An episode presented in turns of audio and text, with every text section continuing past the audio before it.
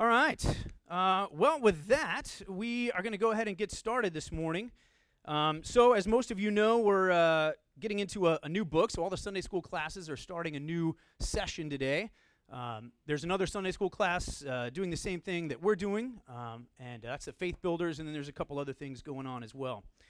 Um, but uh, certainly glad that you're here, since it is a possibility that there is new faces here that are not uh, haven't been part of the Bereans. Thought we'd take just a second to review why we call ourselves Bereans. So this came from Acts chapter 17, where Paul and Silas are are moving around to uh, new churches and in Acts chapter 10, it says that they enter Berea, or 17 verse 10, they enter Berea and go into the synagogue and begin teaching there in Berea. And then the next verse in verse 11 says this Now, these Jews were more noble than those in Thessalonica. That must be the steadfast class. I, I don't know. Um, for you can tell Jeff I said that. Um, for they, the Bereans, received the word with great eagerness, examining the scriptures daily to see whether these things were so. Right, so that, that's where we get the name Bereans from. And I want you to take two things out of, out of that verse and things that, that we hope to cultivate here in this class. And the first is that they were called noble because they were eager for the word. All right, so hopefully, as you show up in the morning every Sunday, getting ready to come to class, you are eager to hear God's word. Now, some weeks you're going to be more eager than others because that's just the way life works. But we can actually pray for God to help us with our eagerness, right? If we're not in one of those moods where we're excited to be here and it's kind of a, a drudging day, we should be praying for God to help us with our eagerness. That is one of the things that makes the Bereans noble. And the other is they examined the word daily.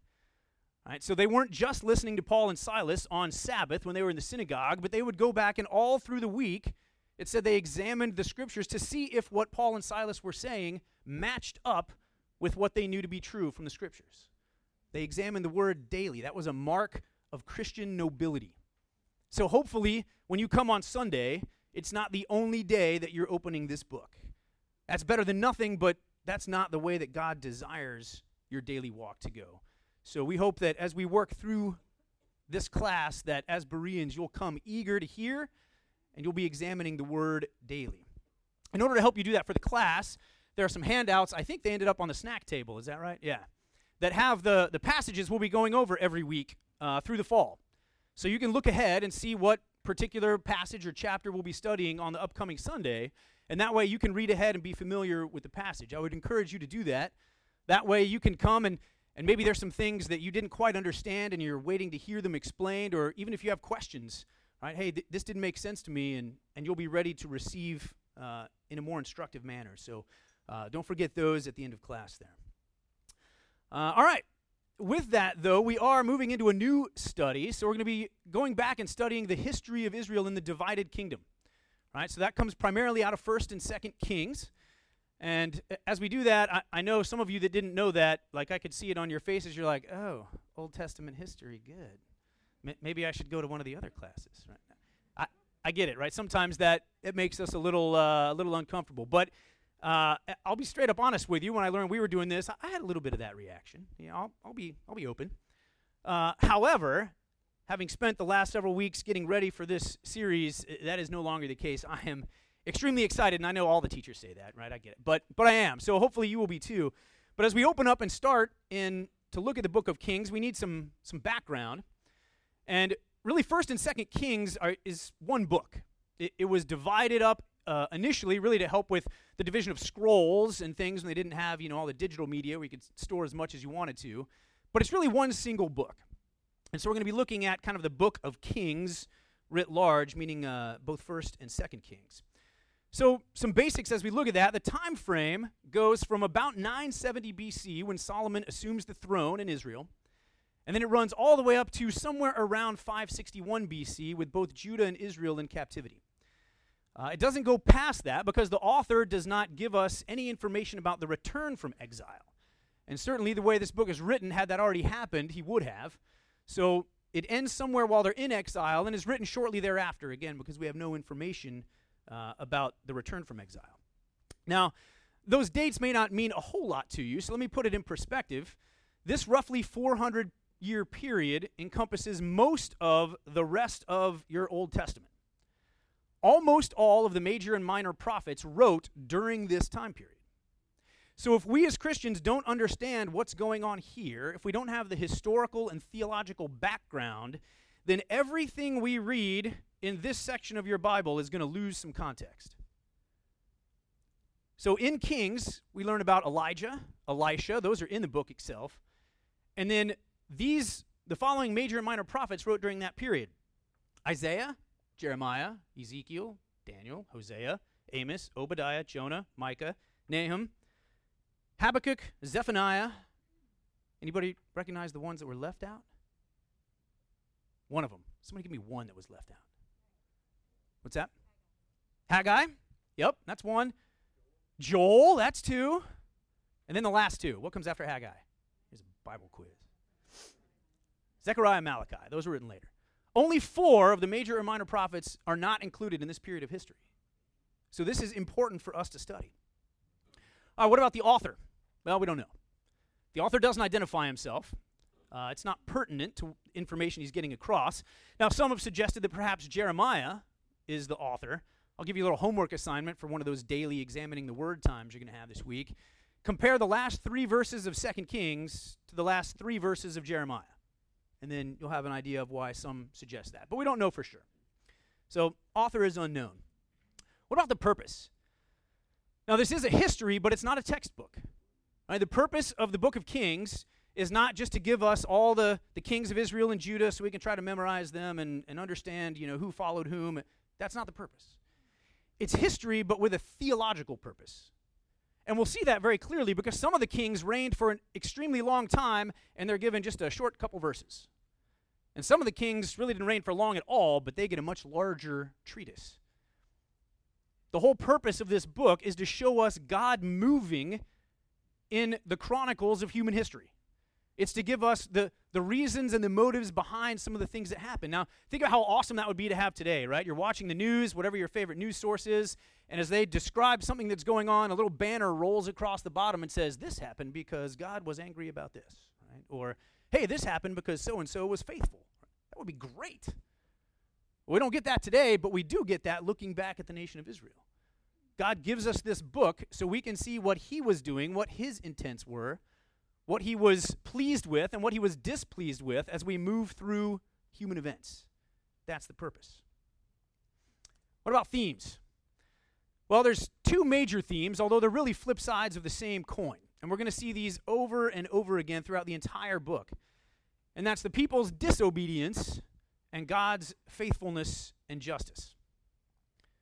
Both of those will come up routinely. We'll see both of those in the passage this morning, and that will continue to, to be the case. Now, as we look at the faithfulness of God and his justice, primarily the way that God's going to measure that and the way he's going to hold the people accountable is through covenants. Right? That was the way that, that he operated and, and really still does. And so as we go through here, there's going to be references to several covenants. The, the most important, of course, being the Mosaic covenant. Kings is going to reference back to the Mosaic law all the time because that's what they had at the time. That was their governing directive.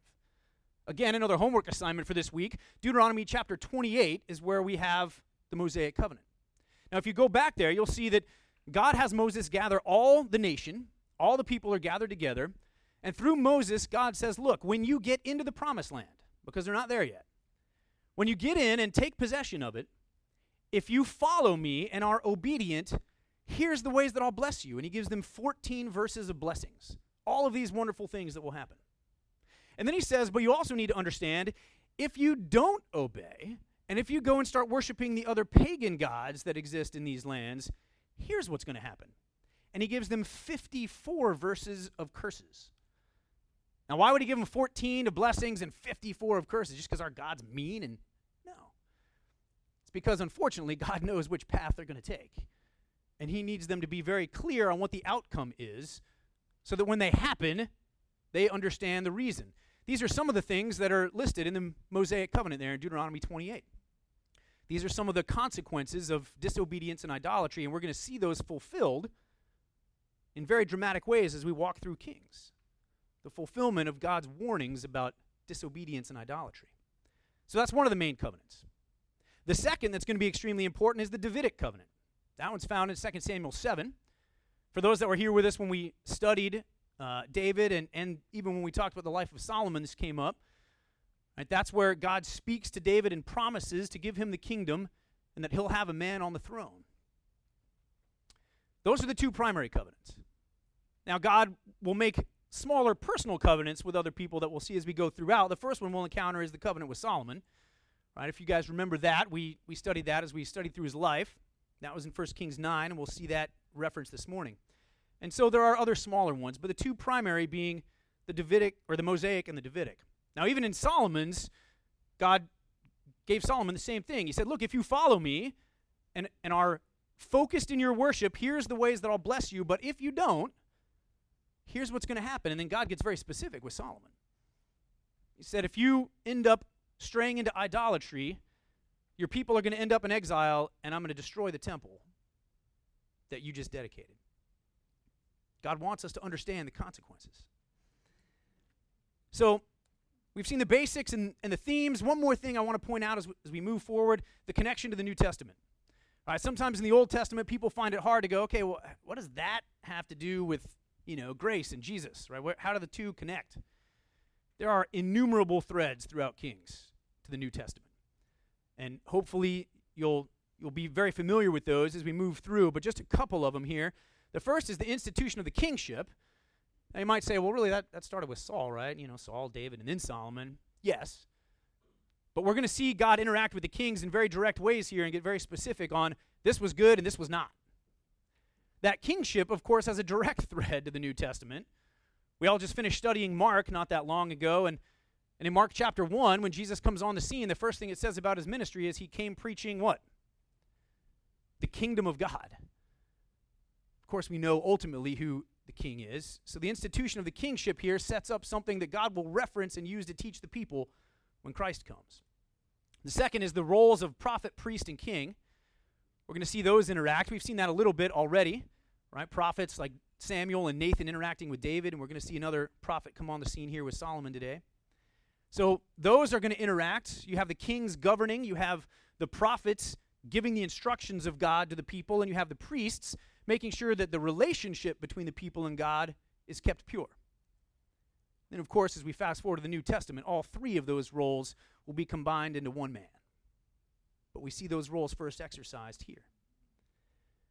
I said one of the themes was God's faithfulness and justice, and we're going to see that his justice is perfect even when he chooses to delay it, which he does. And you and I ought to be extremely grateful for that.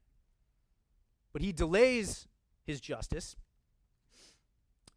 We know from 2 Peter, right, we just finished studying that, 2 Peter 3 9, the Lord is not slow about his promise, as some count slowness, but is patient toward you, not wishing for any to perish, but for all to come to repentance.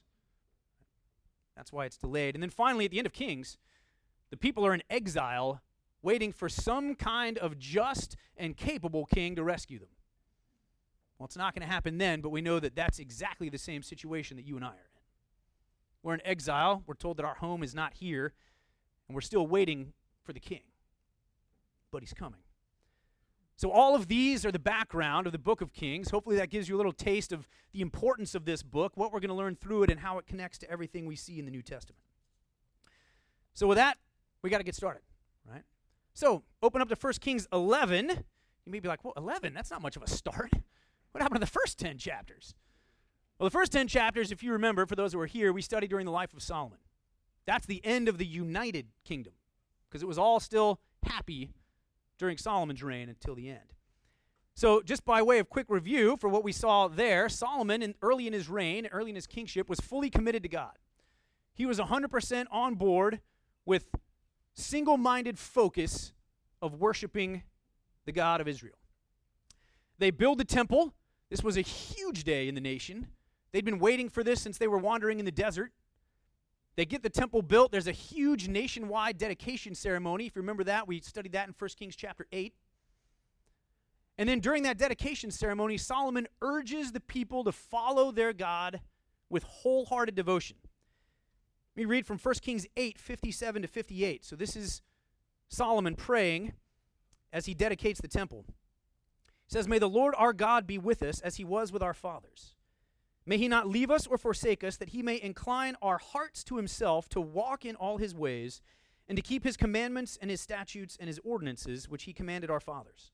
Then in verse 61, he says this Let your heart, therefore, talking to the people, let your heart, therefore, be wholly devoted to the Lord our God, to walk in his statutes and to keep his commandments as at this day. So that's where we ended the first 10 chapters. The temple has been dedicated, the nation is prosperous. Through the wisdom that God granted Solomon, the nation has risen to levels of influence and power in the region that they had never had before and never will have again until the end. But things change. That's not going to be the way that we see things going forward as we begin to study the divided kingdom. And we're going to see this play out in two proclamations that God's going to make in our passage today one to Solomon and one to Jeroboam. So let's begin reading in, in verse 9. And as we go through the passage today, you're going to see that the primary focus in this history with theological intent, the primary focus in this passage is that allowing anything to usurp God's sole place as our singular focus of worship results in discipline, but God remains faithful. 1 Kings 11, verse 9. Now the Lord was angry with Solomon because his heart was turned away from the Lord, the God of Israel, who had appeared to him twice. And he had commanded him concerning this thing that he should not go after other gods, but he did not observe what the Lord had commanded. So the Lord said to Solomon, Because you have done this, and you have not kept my covenant and my statutes, which I have commanded you, I will surely tear the kingdom from you, and will give it to your servant. Nevertheless, I will not do it in your days for the sake of your father David, but I will tear it out of the hand of your son. However, I will not tear away all the kingdom, but I will give one tribe to your son for the sake of my servant David and for the sake of Jerusalem, which I have chosen. God's proclamation to Solomon here in the beginning of our passage. So, what happened there? Everything was looking good up through chapter 10. We hit chapter 11 in verse 9. It says, Now God was angry with Solomon. Whoa, what? something, the train jumped the tracks somewhere. Well, if you'll look quickly back at chapter 11, verse 3, here we have part of the explanation. Solomon had 700 wives, princesses, and 300 concubines, and his wives turned his heart away. For when Solomon was old, his wives turned his heart away after other gods, and his heart was not wholly devoted to the Lord his God as the heart of David his father had been. Now, you might have caught those emphases I was putting. All right, so we see that somewhere in between chapter 10 and where we arrive in chapter 11, Solomon has expanded his, his harem of wives, princesses, and concubines. And as an outcome of that, his heart has veered away from the single minded focus that it had early in his in his kingship. And we need to be careful that we understand why God's anger is present in verse 9. It's not primarily the thousand wives and concubines. Now, don't get me wrong, that was bad and God hated it. Uh, in fact, there was a particular rule that God had put in place before the people ever entered the promised land. Again, back to Deuteronomy, God gives the people some instructions for the king. He says, You're going to go into the land and ask for a king. It would be better if you didn't have one, but you're going to ask. I'm going to give him to you. Here are some things that are going to come about as, as a result of that, and here are some guidelines for the king. Deuteronomy 17 17. The king shall not multiply wives for himself, get this, or else his heart will turn away. 250 years before Solomon, God says, if the king allows a multiplicity of wives, they're going to turn his heart away from me. We fast forward almost three centuries. Solomon has a thousand wives, and what happens? His heart turns away. That's the primary issue God has with Solomon. Yes, the thousand wives was wrong. But that compromise in that law and not following God's statute led to an even worse issue, which was that his heart was no longer wholly focused on worshiping God. That's the primary reason that God is angry. Verse 9 Now the Lord was angry with Solomon, not because he had a thousand wives, because his heart was turned away. The issue was idolatry. The means of his divided heart, in his case, was his many wives. There are other ways to end up down that path, but for Solomon, this was the path. He compromised on God's statute of having only one wife, and that resulted in his heart being divided. Now, Solomon didn't quit worshiping the God of Israel. They had built this temple, the temple sacrifices continued. He continued the, the feasts that God commanded three times a year. all of that continued. He continued to worship God. The problem was his heart was split, and God was not the only focus. We can see that in a very graphical way by his construction projects. He had built the temple. That was the only temple in Jerusalem initially, but 1 Kings 11 7 says, Then Solomon built a high place for Chemosh, the detestable idol of Moab, on the mountain which is east of Jerusalem, and a temple for Moloch, the detestable idol of the sons of Ammon. So initially, Solomon had one temple. This is it. This is where the one and only God lives. And later in his life, now he's got, well, there's one to Yahweh, there's one to Moloch, there's one to Chemosh, there's one to Ashtoreth. And Solomon allowed worship to all of them. His heart was split. Now, God had appeared to Solomon, right? The author reminds us of that in verse 9. It said his heart turned away from the God who had appeared to him twice. Why does he bring that up? Because God didn't just speak to Solomon through prophets. He did, but not only, he appeared to Solomon personally twice. Once, you know the story, when God said, Solomon, choose whatever you want, and Solomon chooses wisdom. That was the beginning of his rise. And once after the dedication of the temple, and after the temple prayer was given, that great prayer in 1 Kings chapter 8 that we studied, that was such a, a focused prayer of humility and obedience, after that, God appears to Solomon in 1 Kings 9. If you want to turn back a page, you can. You don't have to. 1 Kings 9, verses 6, God does the same thing, like I mentioned a moment ago. He warns Solomon, and he says, But if you or your sons indeed turn away from following me, and do not keep my commandments and my statutes, which I've set before you, and go and serve other gods and worship them, then I will cut off Israel from the land which I have given them, exile, and the house which I have consecrated for my name I will cast out of my sight, destruction of the temple. This wasn't just given to Solomon through a prophet. God appeared to him personally and said, Look, you need to get this. This is important. And yet Solomon still compromised and allowed his heart to be diverted. So there's the issue of the divided heart. That's the problem. That's the reason God is angry and is about to dispense justice. So that's what we see next the divine response. Now, this time, as God comes to talk to Solomon, you'll notice it doesn't say God appeared. It uses the much more common God said. So this was likely through a prophet. At this point, God has said, Look, I, I told you this personally once. We're not going down that road again. But he does give instructions to Solomon, and he says, because you've done this, because you've allowed, not only allowed, but encouraged the people to worship other false gods besides me, I'm going to tear the kingdom out of your hand. Verse 11. Now, that, that verb, tear, is an active, emphatic verb. Right? If we wanted to translate that to today's lingo, God says, Solomon, I am going to rip the kingdom away from you. He says, This is not going to be a nice, peaceful transition of power. You're not just going to pass it on to your son or even someone else. There's going to be no orderly progression to this. It's going to be messy, chaotic, ugly, and it's going to leave some scars. I'm going to rip it out of your hand. God's serious about this. That's the sentence. He says, Solomon, I'm going to I'm going to split this thing, and it's going to be messy. Then he says, I'm going to give it to your servant. As, as if that's not bad enough to add insult to injury, God says, Not only am I going to rip it away from you, I'm not even going to give it to someone that you might think at least has some partial claim. It's not going to be one of your many sons. It's not going to be a well known house in Israel. I'm going to give it to a servant. I like the way Matthew Henry explains this. He said Solomon had given God's glory to the creature by worshiping idols. Therefore, God would give Solomon's crown to his servant.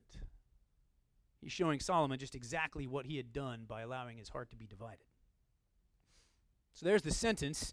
The next thing we see is God proclaiming his faithfulness. I told you this was going to be a theme throughout the book. We see it first here. Right, God says, Hey, I'm going to do this. However, there are some limitations I'm going to impose upon myself as I dispense this sentence. The first one we see there in verse 12 Nevertheless, I will not do it in your days. He says, Solomon, I'm not going to do this till you're dead. This is going to happen, but I'm going to let you continue to reign until your time here is over. Now, why would he do this? If it's this serious, why would God say, I'm going to wait until you're done being king? Well, again, it's God's promise. We hearken back to the Davidic covenant. 2 Samuel 7, I told you that's where we find the Davidic covenant. God had said this to David, 2 Samuel 7 12. When your days are complete and you lie down with your fathers, I will raise up your descendant after you, who will come forth from you, and I will establish his kingdom. He shall build a house for, not, for my name. So he's talking about Solomon. Solomon is the one that built the temple. And I will establish the throne of his kingdom forever. I will be a father to him, and he will be a son to me.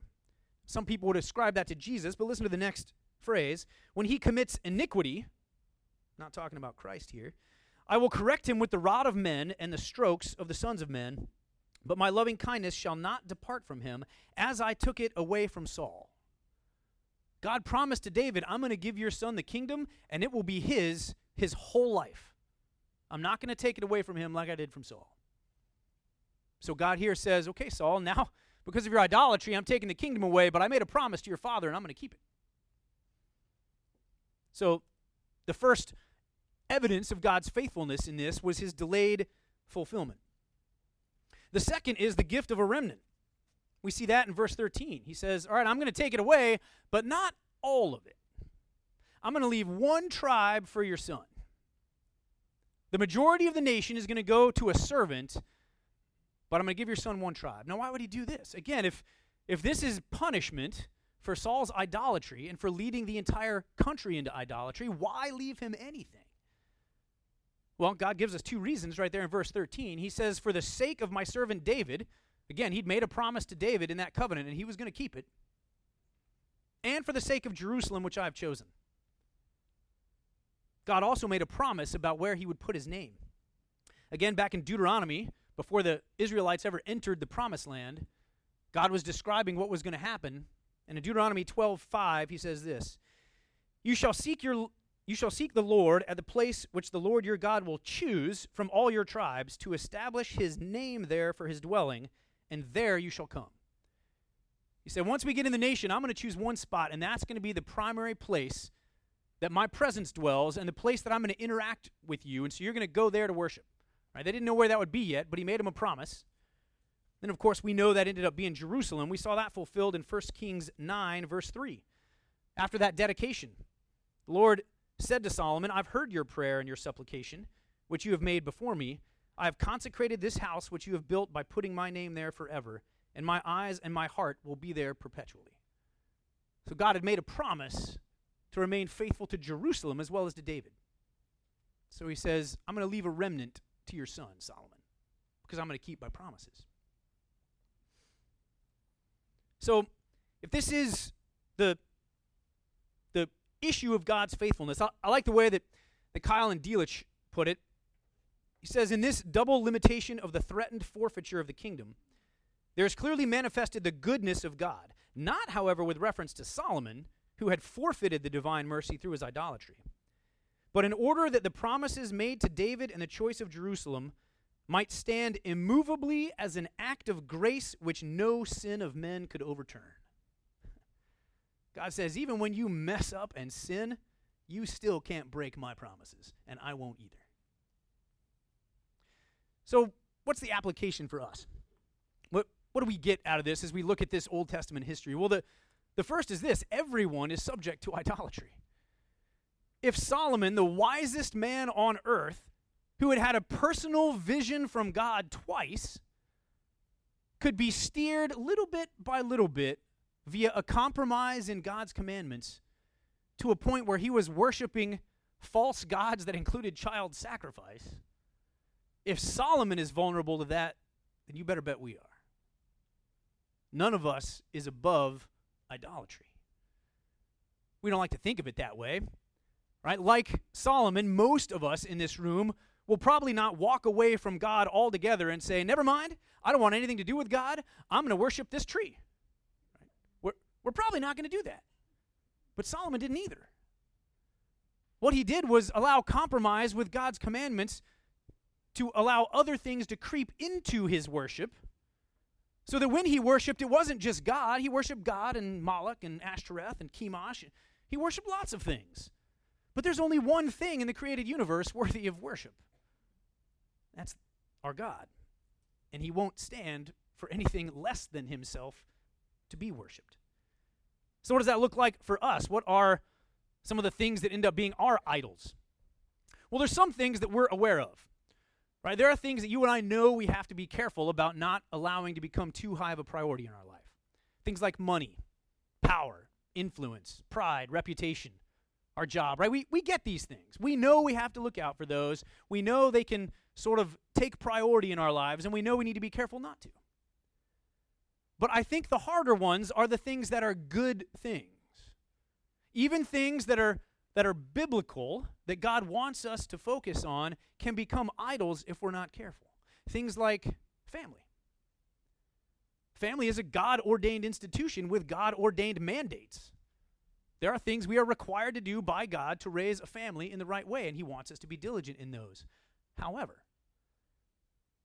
if looking after our family takes the place of God in our primary focus of worship, meaning every decision we make is based on what we think affects the family most. All of our financial decisions, all of our emotions are banked on, on how things in our family are going. Right? Our sense of self worth and pride comes from what our family looks like. When those things happen, that becomes an idol that we worship. And something that God made to be good suddenly becomes detestable. This can happen with, with almost anything. We see this example of family in Matthew 10 37. Jesus himself says, Whoever loves father or mother more than me is not worthy of me. Those are, those are deep words. Whoever loves son or daughter more than me is not worthy of me. I mean, family's good. But Jesus is saying, don't let it take the place of me. Ministry can happen. You guys probably know a, a pastor or a missionary or someone who got burnt out because they let their ministry become too much of a focus. And instead of serving God through their ministry, their entire person and being and sense of worth becomes the ministry, and God Himself is sort of left for the leftovers. Those of you that were at the Q&A with the missionaries we had last week, it was one of the things that was said there. One of them said, I think the biggest threat to us on the mission field is not looking after our own personal spiritual health. Even ministry can be an idol. So the question is what have each one of us let creep onto our list of things to worship? That's something that we should all give thought to. What have we allowed to become something we worship in addition to God? Because there should only be one thing on that list. Secondly, though, God will discipline if this happens because He's a loving Father. He will discipline, but He will keep His promises. There are promises all throughout this book that are for your good and my good if we are in Christ. God does not forget those when He disciplines. He will be faithful to keep His promises to you and I, despite us needing discipline to recorrect and refocus our worship. That should bring us hope and comfort. That's a good thing. Next, the second of God's proclamations as he explains what's happening here. He's talked to Solomon, and he said, Look, Solomon, I'm going to give most of your kingdom to a servant. Now, he didn't tell Solomon who that was. He just said, I'm going to choose one. I'm going to give him most of your kingdom. Well, now we're, we're going to move ahead in the narrative to verse 26, and, and God's going to reveal that adversary. He's going to reveal who he's going to choose. Now, in verses 14 and 23, that section that we're skipping over quickly, God raises up two external adversaries as well. He raises up one from Edom in the south, Hadad. And in verse 23, he raises up Rezon from Damascus in the north. So Solomon finds himself in a position where his entire reign has been one of peace. There hasn't been a war or a conflict since he took the crown. And suddenly, we know from the theological history that because of his idolatry, now he's, he's kind of surrounded externally. He's got an enemy to the north, he's got an enemy to the south, and then we find an internal enemy in Jeroboam. Verse 26, we'll read 26 through 28. Then Jeroboam, the son of Nebat, an Ephraimite of Zereda, Solomon's servant, whose mother's name was Zeruiah, a widow, also rebelled against the king. So now there's external, here's the internal. Now, this was the reason why he rebelled against the king. Solomon built the Millo and closed up the breach of the city of his father David. Now, the man Jeroboam was a valiant warrior, and when Solomon saw that the young man was industrious, he appointed him over all the forced labor of the house of Joseph. So, Jeroboam, who, who is this guy? Well, we know he was a servant in the palace. That's about all we know of his background, other than the fact that he comes from the half tribe of Ephraim. That makes him from the house of Joseph. And for some reason, he rebels. Now, the reason we're given here is an interesting one.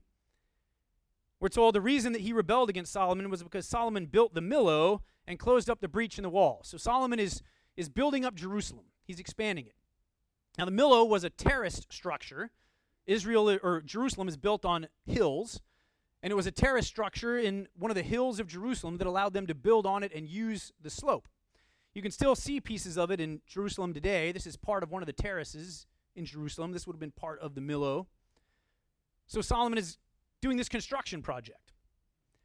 And when it says he closed up the breach of the wall of his father David, it doesn't mean the wall had broken and he was repairing it because, again, there'd been no wars during Solomon's time.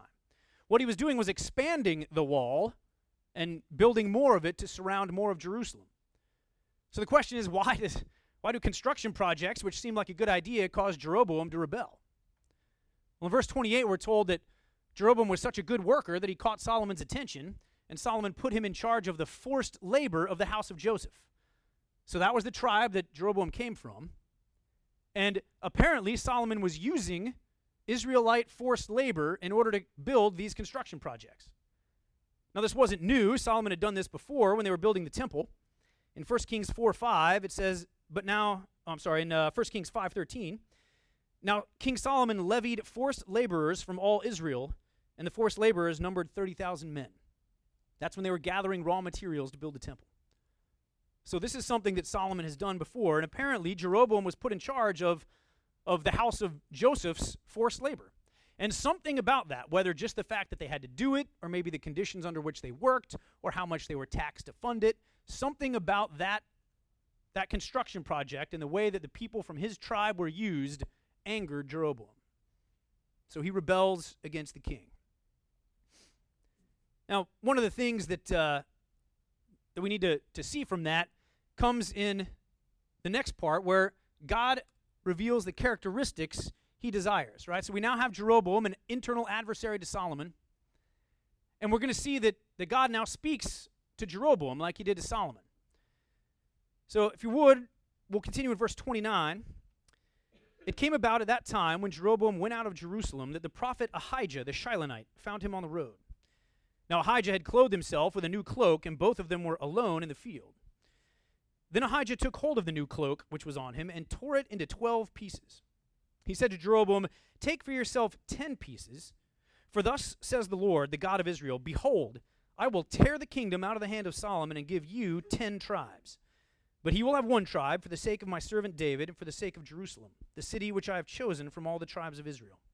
Because they have forsaken me and have worshipped Ashtoreth, the goddess of the Sidonians, Chemosh, the god of Moab, and Milcom, the god of the sons of Ammon. And they have not walked in my ways, doing what is right in my sight, and observing my statutes and my ordinances, as his father David did. Nevertheless, I will not take the whole kingdom out of his hand, but I will make him ruler all the days of his life, for the sake of my servant David, whom I chose, who observed my commandments and my statutes. But I will take the kingdom from his son's hand and give it to you, even ten tribes. But to his son I will give one tribe that my servant David may have a lamp always before me in Jerusalem, the city where I have chosen for myself to put my name. So we see essentially the same prediction here to Jeroboam coming through the prophet Ahijah. So the prophet comes on the scene and does what prophets do. He's there to explain God's intentions to the people. And as is often the case with prophets, he comes with a sign, something visible and tangible to help the people in his target audience understand God's intentions. In this case, his target audience was an audience of one. We're told, unlike many prophets who speak to the people in large, Ahijah found Jeroboam when he was by himself. And he gives him this sign. He tears up his cloak into 12 pieces, easily identifiable to Jeroboam as the 12 tribes of Israel. And he says, You take 10, because God's going to make you king over 10 tribes. Same thing we, we saw with Solomon.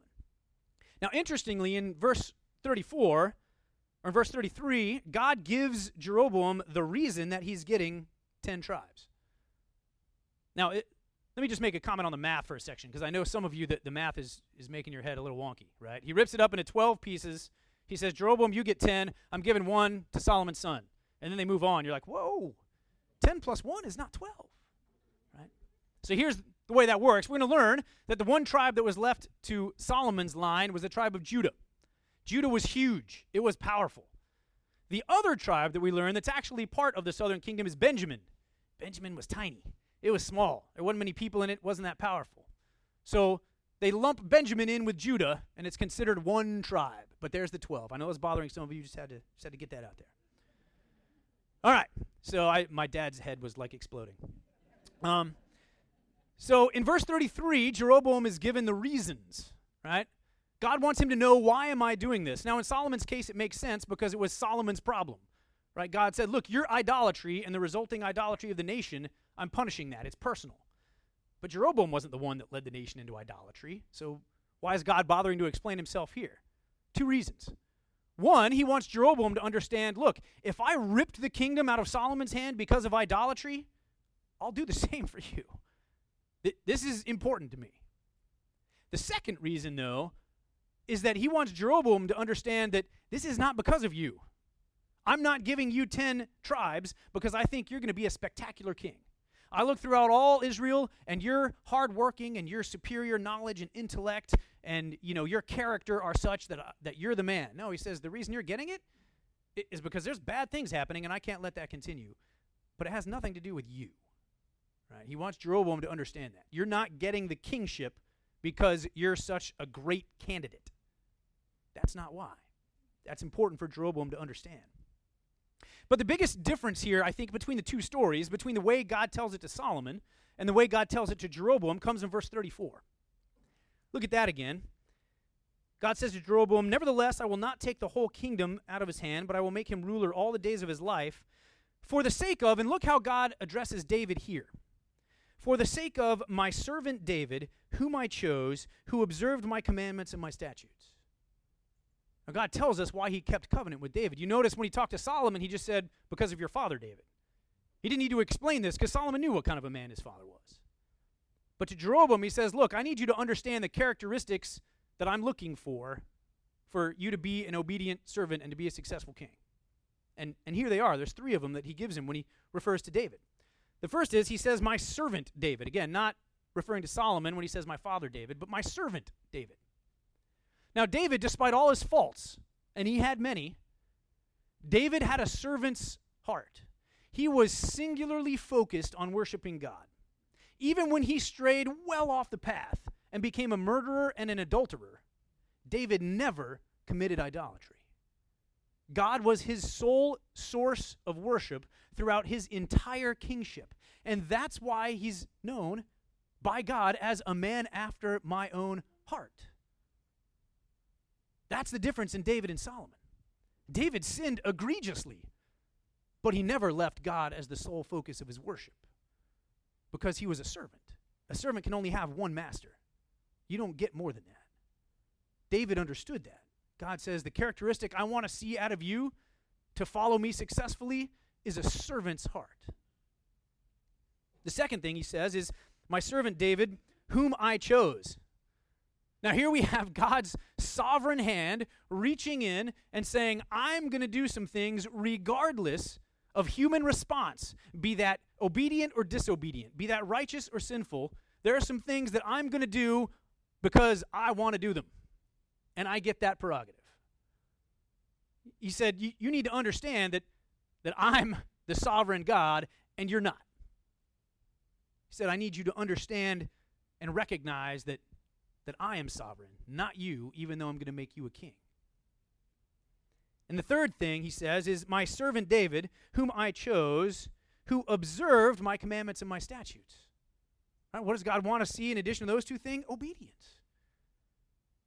Says, I want to see someone who is obeying my commandments and my statutes. Now remember, the whole problem with Solomon is he deviated in, in one area, and that caused a much larger area down the road. David, despite his sins, had a habitual practice of obeying God's laws. Perfectly? No. But as Tom would say, the regular pattern of his life was obedience to God's commandments. And that kept him from idolatry the way that Solomon strayed. These are important things. That, that obedience kept David from compromising. It kept his worship list down to a single solitary item. Nothing else crept its way in to his to worship list. We see that in Psalm 1 and 2, or Psalm 1, verses 1 and 2. David writing says, How blessed is the man who does not walk in the counsel of the wicked, or stand in the way of sinners, or sit in the seat of mockers, but his delight is in the law of the Lord, and like a Berean, on his law he meditates day and night, daily examining the word. So there's the characteristics that God desires for someone to successfully follow him, given to Jeroboam. Now, right after that, God reveals his conditional offer to Jeroboam. Verse 37. He says, I will take you, and you shall reign over whatever you desire, and you shall be king over Israel. Then it will be that if you listen to all that I command you, and walk in my ways, and do what is right in my sight, and by observing my statutes and my commandments, as my servant David did, then I will be with you and build you an enduring house as I built for David, and I will give Israel to you. So he says, Okay, Jeroboam, here's the offer. I just told you why I'm taking the kingdom from Solomon. I told you how it's going to play out and what the math's going to look like. And here's what I'm offering you. And in this conditional offer to Jeroboam, we see the exact three characteristics that God just explained about why he was keeping covenant with David. Right? All three, different order, but it's the exact same three. The first thing we see in 37, God says, I will take you and you shall reign. God says, Look, I'm choosing you. It's my choice. Again, not because of you, because of me. Just like he said, My, my servant David, whom I chose, he tells Jeroboam, I chose you. Then he says, verse 38, then it will be that if, ooh, man, there's a powerful word right there. That one word can change the course of nations because it does. God says, then it will be that if you listen to all that I command you and walk in my ways. What's God saying there? Saying that that, that verb to listen means to put yourself under me. Right? To, to look at me for leadership and guidance not figure it out on your own, to submit yourself to my leadership, then you'll do well. Right? What's what's God getting at there? Well, if you listen to me, that's the servant's heart, right? That's the same thing he said about David. David was a servant because he put himself underneath my leadership and focused on me to direct him. He said, Jeroboam, you have to do the same thing. You need to put yourself under my rulership, be focused on me so you can listen and do what I'm telling you to do. Same thing. And then finally, the end of verse 38, we see the obedience. So if you listen, if you're a servant, and you do what is right in my sight by observing my statutes and my commandments. God says, I kept covenant with David because of these three characteristics. And Jeroboam, I have an offer for you, but it involves these three characteristics. This is what I want to see out of you. And if you do, man, the payoff is huge. Verse 38c if you do this, Jeroboam, then I will be with you and build you an enduring house as I built for David. Do you understand what God's promising? God promised David a lasting kingdom and that he would have someone on the throne forever. And he's saying, Jeroboam, if you will follow this outline I just gave you, we'll have two of those godly kingdoms. I'll give you a family dynasty the same way I promised to David, and we'll have two godly kingdoms running in parallel forever. I mean, the, the whole history of the nation of Israel would have looked starkly different. That's an enormous payoff. If only Jeroboam had been a little bit of a different man. But we'll see that, like Solomon, he allowed his worship to be divided. So there was the offer, and finally, we see in verse 39 and 40 a, a stark contrast between God's faithfulness and man's foolishness. It's sort of a, a whole summary of what we've seen in the entire passage. Verse 39 Thus I will afflict the descendants of David for this, but not always, God says. He says, This is why I'm doing this. I'm, I'm ripping it out of Solomon's hand. I'm leaving him a little because of a promise, but, but this is definitely an affliction. It's discipline for the house of David, but it won't always be that way. I love that. Right? It's like a parent telling, you know, their, their two kids, hey, uh, young son, I just sent your older brother to his room for misbehavior. You've kind of got run of the house for now, but but look, he's coming out in a little bit. You may want to be careful how you treat his stuff. and for the older brother, look, you got sent to your room, but obviously we're not going to leave you there forever. You, get to come out in a little bit. That's what he's saying. This, of course, is because of that Davidic covenant. God promised David to have a man on the throne forever, not unbroken, but at some point there will be someone who takes the throne and keeps it forever. We know he's looking forward to Christ. In Ezekiel 37, there's a, a, an amazing passage. Well, there's a bunch of them. I'll just read this one to you. But Ezekiel is about 350 years later than, than when we're studying now. He's, he's down the road when they're in exile. And speaking through Ezekiel, Ezekiel 37 21 says this Say to the people, Thus says the Lord God, Behold, I will take the sons of Israel from among the nations where they have gone, and I will gather them from every side and bring them into their own land, return from exile.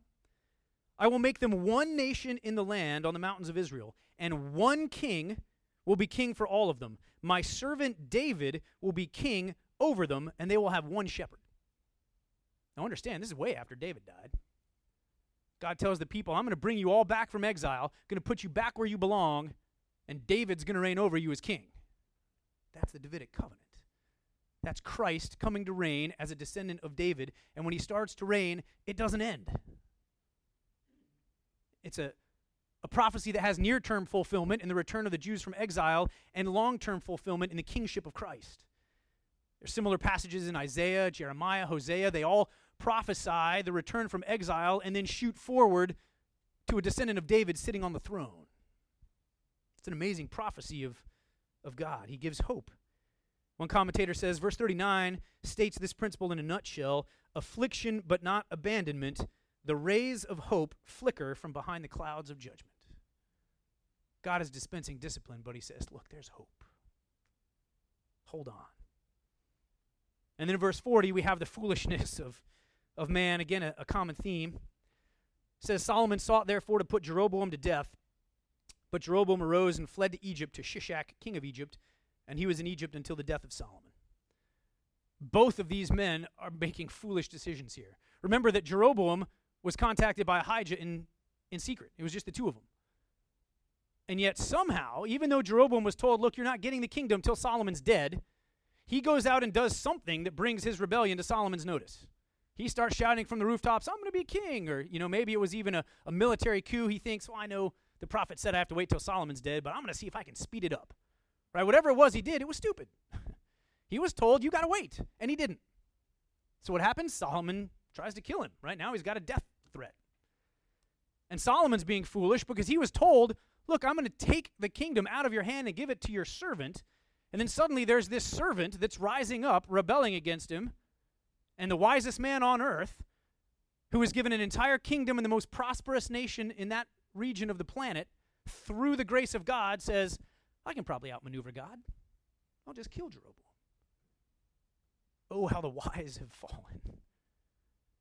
We are not inherently wise creatures, friends. The only wisdom we have comes from above, and if we are not singularly focused, we have none. So, what's the application for us? Well, God has chosen you in His sovereignty if you are in Christ this morning. Just like Jeroboam, it had nothing to do with you. It wasn't because your character was superior or your knowledge was superior. God chose you because He chose you, because He gets that prerogative. And yet, there are still two characteristics left for us, and that is to give Him our undivided worship, to have a servant's heart, just like David did. God says, I'll choose you, but here's what I expect from you undivided worship. Not split, between me and Chemosh and, and Ashtoreth and all the other things those might represent in our lives, but me and me alone. And I expect obedience. Because if you violate one commandment that may not seem like a big deal, it can lead in the end to a very big deal. This is what God expects from us. If you are a Christian this morning, then, then these are areas for you to think about and focus on. It's important to God that you have nothing on your to worship list other than Him. We need to continually evaluate what has made its way onto our list, maybe even without us recognizing it. But even if we have, He'll bring us back to correction, and it might be uncomfortable, but He will maintain His promises to care for you and complete you between now and, and then when eventually when Christ comes. if you're not a Christian this morning, there is yet hope. The consequences are dire for a divided heart, and if you're not in Christ, that's where you are. But God has offered salvation. Your response is to say, Yeah, I, I need it, and I'll submit myself to you with a servant's heart and in obedience. Let these things be what we think about this week and, and this morning as, as we go. Let's pray. Heavenly Father, we thank you for being the kind of God that you are. A God that warns us ahead of time of, of what your intentions are. A God that offers blessings when we seek you out with a whole and undivided heart. And we even thank you for being a just God who disciplines when we allow that heart to be divided, because that is ultimately for our good. God, I pray that you would work in each of us this week as we move forward, and you would bring to our minds those things that we may have elevated to a place of worship and put on a pedestal that should have only you in residence there. I thank you that, that you offer us forgiveness through Christ, through his perfect life, his undivided heart on our behalf. And I pray that we would take seriously the need to maintain a single minded focus in our worship. I pray that you would do that with us this morning as we go into service or, or wherever our paths lead us on this Lord's Day, but that, that we would maintain our, our look to you and to you alone. We ask these things in Jesus' name.